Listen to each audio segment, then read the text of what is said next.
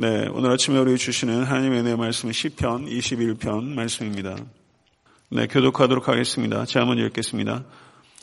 여호와여 왕이 주의 힘으로 말미암아 기뻐하며 주의 구원으로 말미암아 크게 즐거워하리이다. 그의 마음의 소원을 들어주셨으며 그의 입술의 요구를 거절하지 아니하셨나이다. 셀라 주의 아름다운 복으로 그를 영접하시고 순금 관을 그의 머리에 씌우셨나이다. 그가 생명을 구함에 주께서 그에게 주셨으니 곧 영원한 장수로서이다. 주의 구원이 그의 영광을 크게 하시고 존귀와 위엄을 그에게 입히시나이다. 그가 영원토록 지극한 복을 받게 하시며 주 앞에서 기쁘고 즐겁게 하시나이다.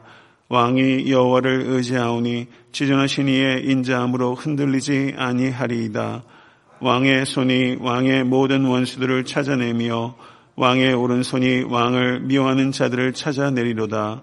왕이 노하실 때에 그들을 풀무불 같게 할 것이라 여호와께서 진노하사 그들을 삼키시리니 불이 그들을 소멸하리로다. 왕이 그들의 후손을 땅에서 멸하며 그들의 자손을 사람 중에서 끊으리로다. 비록 그들이 왕을 헤아려 하여 음모를 꾸몄으나 이루지 못하도다. 왕이 그들로 돌아서게 하며 그들의 얼굴을 향하여 활시위를 당기리로다. 다시 읽겠습니다. 여호와여 주의 능력으로 높임을 받으소서 우리가 주의 권능을 노래하고 찬송하게 하소서 아멘 하나님의 말씀입니다. 네, 시편 21편은 그 시편 20편과 짝을 이루는 시편입니다. 시편의 시들이 여러 가지 장르가 있는데 특별히 21편은 제왕시에 해당되는 말입니다. 아, 시입니다. 시편 20편의 내용이 하나님께서 왕이 전투에서 승리하게 해 주실 것을 간구한 내용이었다면 시편 21편의 내용은 하나님께서 그 기도에 응답하셔서 왕에게 승리를 주신 것에 대해서 감사하고 앞으로도 승리를 계속 주실 것에 대한 확신을 기록하고 있는 것이 시편 21편의 내용이다 이렇게 볼 수 있습니다. 아마도 시편 21편은 그 왕의 대관식이나 연중의 특별한 의식 등에 사용되었을 가능성이 높은 그런 시라고 할 수 있습니다. 시편 21편을 보게 되면 크게 세 부분으로 나누어집니다. 1절에서 6절을 보게 되면 하나님께서 하신 일에 대한 감사의 부분이라면 8절에서 13절은 하나님께서 하실 일에 대한 확신의 부분이다. 이렇게 볼 수 있습니다. 감사와 확신으로 이루어져 있고, 그리고 그 가운데 7절이 이 감사와 확신을 연결하는 연결 고리와 같은 부분이다. 그렇게 볼 수 있습니다. 다르게 표현하자면 1절부터 6절은 과거의 승리에 대한 회상이라면 8절부터 13절은 미래의 승리에 대한 예상이다. 이렇게 볼 수 있습니다. 그리고 그 가운데 중심축으로 7절이 있는 것입니다. 7절의 말씀을 다시 한번 읽어보도록 하겠습니다. 7절 다시 읽겠습니다. 왕이 여호와를 의지하오니 지존하신 이의 인자함으로 흔들리지 아니하리이다. 아멘. 성도 여러분, 시편 21편의 중심축이 이 7절의 말씀이고 여러분의 평생의 삶의 중심축이 이 7절의 말씀이 되실 수 있게 되 간절히 바라고 오늘 이 7절의 말씀을 특별히 여러분 신비에 새기실 수 있는 이하심 될수되 간절히 바랍니다. 여기서 왕이라는 말을 그 내가라고 한번 우리가 바꿔서 한번 읽어보면 좋겠습니다. 내가 내가 여호와를 의지하오니 지존하신 이의 인자함으로 흔들리지 아니하리이다. 아멘. 신비에 꼭 새기셔서 이 말씀 붙잡고 오늘도 살아가시고 이 말씀 붙잡고 남은 삶도 예수 안에서 흔들림 없이 살아가신 모든 건속되실 수 있게 되기를 간절히 축원합니다. 시편 기자는 1절을 보게 되면 여호와여라고 여호와 하나님을 부르면서 시작하고 제일 마지막 13절을 보셔도 여호와여라고 부르면서 끝맺고 있습니다. 시편 기자가 이것을 아무 생각 없이 임의로 한 것이 아니라 여호와를 부르고 시작하고 여호와를 부르면서 마치고 있는 것이죠. 성도 여러분, 여러분과 저의 능력은 여호와를 부르는 데 있는 줄로 믿습니다. 왜냐하면 여호와 하나님께 구원이 있기 때문입니다. 확신을 가지고 오늘 하루도 여호와여라고 부르시는 여러분과 제가 될 수 있게 되기를 간절히 축원합니다. 1절에서 6절을 보게 되면 아마도 제사장이나 선지자가 여호와 하나님께 왕을 위해서 하나님께서 하신 일에 대해서 감사를 드리는 부분입니다. 그런데 감사에는 두 가지 내용이 있습니다. 저를 한번 따라해 보세요. 축복과 구원. 여호와 하나님께 왕에게 하신 일에 대해서 시편 기자 두 가지를 감사하는데 그것은 축복과 구원에 대해서 감사하고 있고 여기 자세히 보시게 되면 복에 대한 언급이 3절과 6절에 두 차례 나오고요. 그리고 구원에 대한 언급이 1절과 5절 두 차례 나오고 있습니다. 왕이 가지고 있는 것들이 많죠. 왕이 되면 아마 거의 모든 것을 자기 뜻대로 다 할 수 있을 거예요. 예, 왕이 가지고 있는 그 어떤 것도 그리고 그것이 타고났거나 왕이 성취한 것이 아니라 그 모든 것들이 주의 힘과 주의 능력으로 왕에게 주어진 것이다. 이렇게 예, 말하고 있다는 사실입니다. 시편 20편 4절을 보게 되면 이렇게 기도한 적이 있습니다. 내 마음의 소원대로 허락하시고 너의 모든 계획을 이루어 주시기를 원하노라. 왕을 위해서 회중이 이렇게 기도했습니다. 예, 그런데 21편 2절을 다시 한번 보시면 거기에 그의 마음의 소원을 들어주셨으며 그의 입술의 요구를 거절하지 아니하셨나이다. 이렇게 말씀하고 있습니다. 예, 성도님들께서 오늘 아침에 들으시는 마음의 소원과 그 입술의 요구를 하나님께서 거절하지 아니하시기를 간절히 축원합니다. 이 확신을 가지고 기도하실 수 있게 되길 바랍니다. 성도 여러분, 아, 여러분과 저의 기도 생활을 한번 되돌아볼 수 있게 되기를 바랍니다. 하나님의 응답을 진실로 경험하면서 신앙생활 하고 계십니까? 아, 기도하면서 정말 기도의 응답이 무엇입니까? 우리가 이메일을 그 워낙 많이 쓰잖아요. 저한테도 이메일이 뭐 많이 옵니다.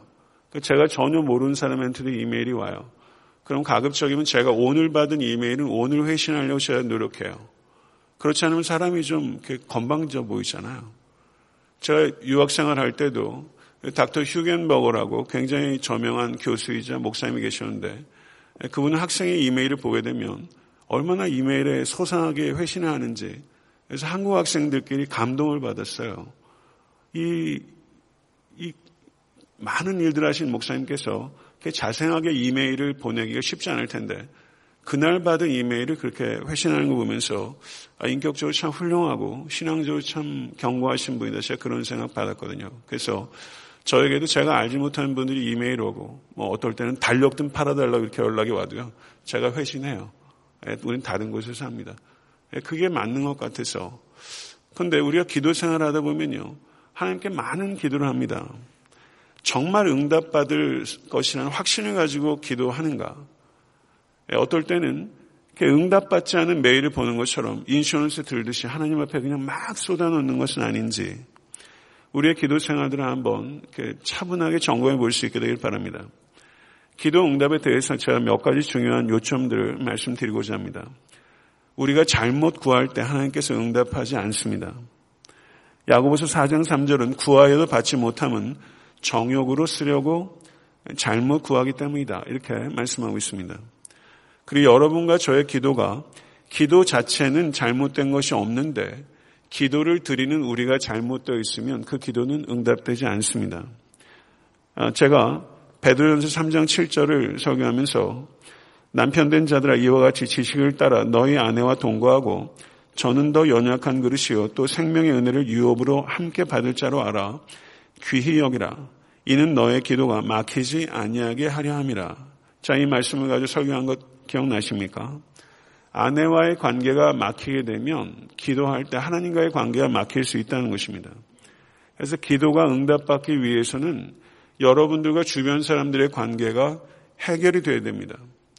그리고 여러분들께서 사회적으로 약한 자들의 처지에 대해서 무관심하고 무책임하게 되면 그것이 내가 기도가 응답받는데 결정적인 장애가 될 수 있다. 이것은 구약과 신약에서 공의하는 말씀이라는 것이죠. 성도 여러분, 하나님과의 관계가 풀리고 더욱더 응답받는 기도 생활을 하시기를 원하신다면 여러분들 주변에 막혀 있는 관계들에 대해서 소홀히 여기지 마시고 그 관계를 해결하실 수 있도록 기도하시고 또 희생적으로 섬기실 수 있는 여러분과 제가 될 수 있게 되기를 간절히 바랍니다. 기도 응답 받았다고 하는 이야기들을 종종 많이 들어요. 근데 제 개인적으로 그런 이야기를 들으면 이게 정말 저게 기도 응답일까? 이렇게 의구심이 들 때가 많이 있어요. 그러니까 기도 응답이라 하신 분들 중에 많은 경우가 자기 합리화를 하는 경우들이 분명히 있고요. 또 반대로는 하나님께서 기도로 응답해 주셨는데 그것에 대해서 깨닫지 못하는 경우들도 많이 있는 것 같아요. 이 두 가지 문제가 있는 것 같습니다. 그래서 기도 응답에 대해서는 결과적으로는 그것이 해석에 달려 있다는 것이죠. 그런데 많은 경우에 하나님께서 우리가 기도한 것에 대해서 응답하지 않는 경우들이 있습니다. 근데 우리가 흔히 하는 말로 하나님께서 응답하지 않는 것도 가장 귀한 응답일 수 있다. 이것에 대해서 우리는 생각해야 됩니다.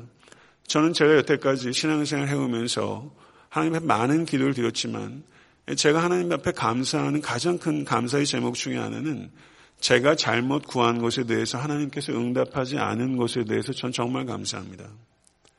제가 지금 드리고 있는 기도들 중에서도 아마 하나님의 뜻을 모르고 무슨 말을 하는지도 모르면서 제가 구하는 기도들이 저는 적지 않을 것이라고 생각해요. 그래서 하나님께서 우리의 응답하시는 것들이 내가 구하는 대로 이루어지지 않는 것에 대해서 감사하실 수 있게 간절히 바라고 담대하게 응답하실 것을 믿으시고 구하시되 하나님께서 어떻게 응답하시든지 그것은 하나님의 자유로운 주권 가운데 있고 그것이 여러분의 영혼과 삶 가운데 가장 유익한 것이라는 것을 진실로 받아들이시는 담대하고 겸손한 기도의 용사 되신 여러분과 제가 될 수 있게 되기를 간절히 축원합니다. 오늘 본문 말씀 3절을 보게 되면요. 거기에 아름다운 복으로라는 표현이 있습니다. 그리고 그 뒤에 보게 되시면 영원토록 지극한 복을 받게 하시며 이렇게 말씀하고 있는데요. 저는 여러분과 저 그리고 에탄한테 섬기는 교회가 이런 복 받기를 간절히 바랍니다. 아름다운 복, 영원하고 지극한 복. 그런데 저는 창세기, 창세기 다 좋아하시잖아요. 창세기 47장 7절에서 10절을 보게 되면 거기에 이런 내용이 있습니다. 요셉이 자기 아버지 야곱을 인도하여 바로 앞에 서게 하니 야곱이 바로에게 축복하며 바로가 야곱에게 묻되 너의 나이가 얼마냐? 야곱이 바로에게 이르되 내 나그네 길의 세월이 130년이니이다. 내 나이가 얼마 못 되니 우리 조상의 나그네 길의 연주에 미치지 못하나 짧고 험악한 세월을 보내었나이다 하고 야곱이 바로에게 축복하고 그 앞에서 나오니라. 참 흥미로운 말씀이에요. 야곱이 어떤 사람입니까? 어, 이삭을 속이고 형 에서의 축복을 도둑질했던 사람이에요. 그런데 저가 인생의 제일 마지막 끝자락에서 저가 애굽이라는 어마어마한 대제국의 바로를 축복하는 존재가 되었어요. 이게 있을 법한 얘기입니까? 신분으로 보자면 사실 이건 뭐 비교 자체하는 것, 자체, 것 자체가 민망한 노릇으로 이 야곱이 열등한 존재라고 할 수 있습니다. 그러나 이 바로는 야곱에게 영적 권위가 있다는 것을 받아들였고 그리고 야곱의 축복을 받았죠. 예, 그의 인생은 처음부터 형의 발꿈치를 잡는 것으로 시작했고 그리고 제일 마지막에는 먹을 것 못 찾아서 구명도생하러 남의 나라에 들어가서 예, 거기에서 언제 끝날지도 모르는 더부살이하는 신세가 되었으니 야곱의 말처럼 참 야곱은 험한 인생 살아온 것이죠. 예, 그런데 한번 생각해 보십시오. 야곱이 복된 사람인가? 바로가 복된 사람인가? 예, 남의 나라에서 더부살이 하는 사람이 복된 사람인가? 그 나라의 패권을 가지고 있는 제1인자의 삶, 누가 복된 사람인가? 누가 복 있는 사람입니까? 진실로 여러분 야곱이 복이 있습니까? 바로가 복이 있습니까? 야곱이 복 있는 사람인 줄로 우리는 믿는 사람입니다. 할렐루야. 믿으십니까? 험한 인생을 살아왔지만 정말 복된 사람은 누구인가? 하나님과 함께하는 삶, 하나님과 동행하는 삶, 그리고 하나님께서 간섭하시는 삶. 야곱의 삶에 하나님이 얼마나 간섭하셨어요. 환도뼈도 부러뜨릴 만큼 야곱의 삶에 하나님께서 간섭하셨죠. 성도 여러분, 세상적으로 보게 되면 바로의 인생은 최고의 인생이라고 할 수 있습니다. 그리고 야곱의 인생은 박복한 인생이라고 할 수 있어요. 그러나 성도 여러분, 우리는 믿음을 가지고 있는 사람입니다. 야곱의 인생은 비포장 도로 같은 인생이라면 이 바로의 인생은 글쎄요, 8차선 고속도로 같은 인생 아니에요. 그냥 말 안 해도 알아서 기잖아요, 사람들이. 8차선 고속도로 같은 인생이고 하나는 비포장 도로 같은 인생이에요. 그런데 비포장 도로 같아도 야곱의 인생은 목적지에 도달한 인생이고 하나님을 기쁘시는 인생이고 8차선 고속도로 같아도 이 바로의 인생의 끝은 필경은 사망인 길이라는 것이죠. 정말 무엇이 복된 인생인가? 자아를 성취하고 세상의 이름을 높이고 사람들 위해 군림하는 인생이 복된 인생인가? 하나님과 동행하며 하나님의 부르심의 뜻을 쫓아 순종하는 인생이 복된 인생인가? 어느 쪽이 복된 인생입니까? 성도 여러분, 이제 가을이고 날도 많이 추워졌는데요. 우리가 걸어온 길, 그리고 앞으로 걸어갈 길에 대해서 여러분과 저의 묵상이 조금 더 깊어질 수 있길 간절히 바라고 생명의 길을 위해서 걸어가시는 성도 여러분, 예수 그리스도의 길을 따라 쫓아가신 여러분과 제가 될 수 있게 되기를 간절히 축원합니다. 7절의 말씀을 다시 한번 보게 되면 거기에 전환 문장이라고 할 수 있습니다. 과거에 하신 일에 대한 감사 그리고 미래에 하실 일에 대한 확신을 전환이 이루어지는 구절이 7절의 말씀인데요. 거기에서 보면 다시 한번 읽겠습니다. 왕이 여호와를 의지하오니 지존하신 이의 인자함으로 흔들리지 아니하리이다. 아멘. 하나님과 유다의 왕은 언약 관계고 하나님과 이스라엘 백성들은 언약 관계입니다. 언약의 하나님의 특징은 인자함입니다. 여기서 인자함이라고 번역된 어, 히브리어가 헤세드라는 단어입니다. 그리고 언약 백성의 특징은 무엇인가? 하나님을 의지하는 것입니다. 여러분과 저의 삶의 특징은 하나님을 의지하는 것이 되어야 됩니다. 그럴 때 여호 하나님의 햇세드로 말미암아 흔들리지 않는 것입니다. 성도 여러분, 변질되는 사람이 얼마나 많은지 모릅니다. 목회자도 초심을 잃고 변질되는 사람들 많이 있어요. 한국에서 이름께나 날렸던 목사님들 변질되는 경우 많죠. 여러분 정말 정말 애통한 일입니다. 변질되지 마시고 계속적으로 예수 안에서 변화되시고 그리스도의 장성한 분량까지 성장하시는 여러분과 제가 될 수 있게 되기를 간절히 축원합니다. 저는 특별히 빌립보서 1장 20절에서 21절의 말씀을 한번 보도록 하겠습니다. 빌립보서 1장 20절에서 21절 말씀 제가 읽겠습니다. 나의 간절한 기대와 소망을 따라 아무 일에든지 부끄럽지 아니하고 오직 전과 같이 이제도 온전히 담대하여 살든지 죽든지 내 몸에서 그리스도가 존귀되게 하려 하나니 이는 내게 사는 것이 그리스도니 죽는 것도 유익함이니라. 1장 23절을 보게 되면 내가 그 두 사이에 끼었으니 떠나서 그리스도와 함께 있을 욕망을 가진 이것이 더욱 좋으나 이렇게 표현하고 있어요. 욕망이라는 말이 붙어서 별로 좋은 말이 없어요. 그렇죠. 근데 여기서 욕망이라고 번역했습니다. 그리스도와 함께 있을 욕망이 있다. 이렇게 사도 바울이 표현했어요. 사도 바울이 뭐라고 말하냐면 나는 차라리 지금 이 땅을 떠나서 그리스도와 함께 있을 욕망이 나게 있다.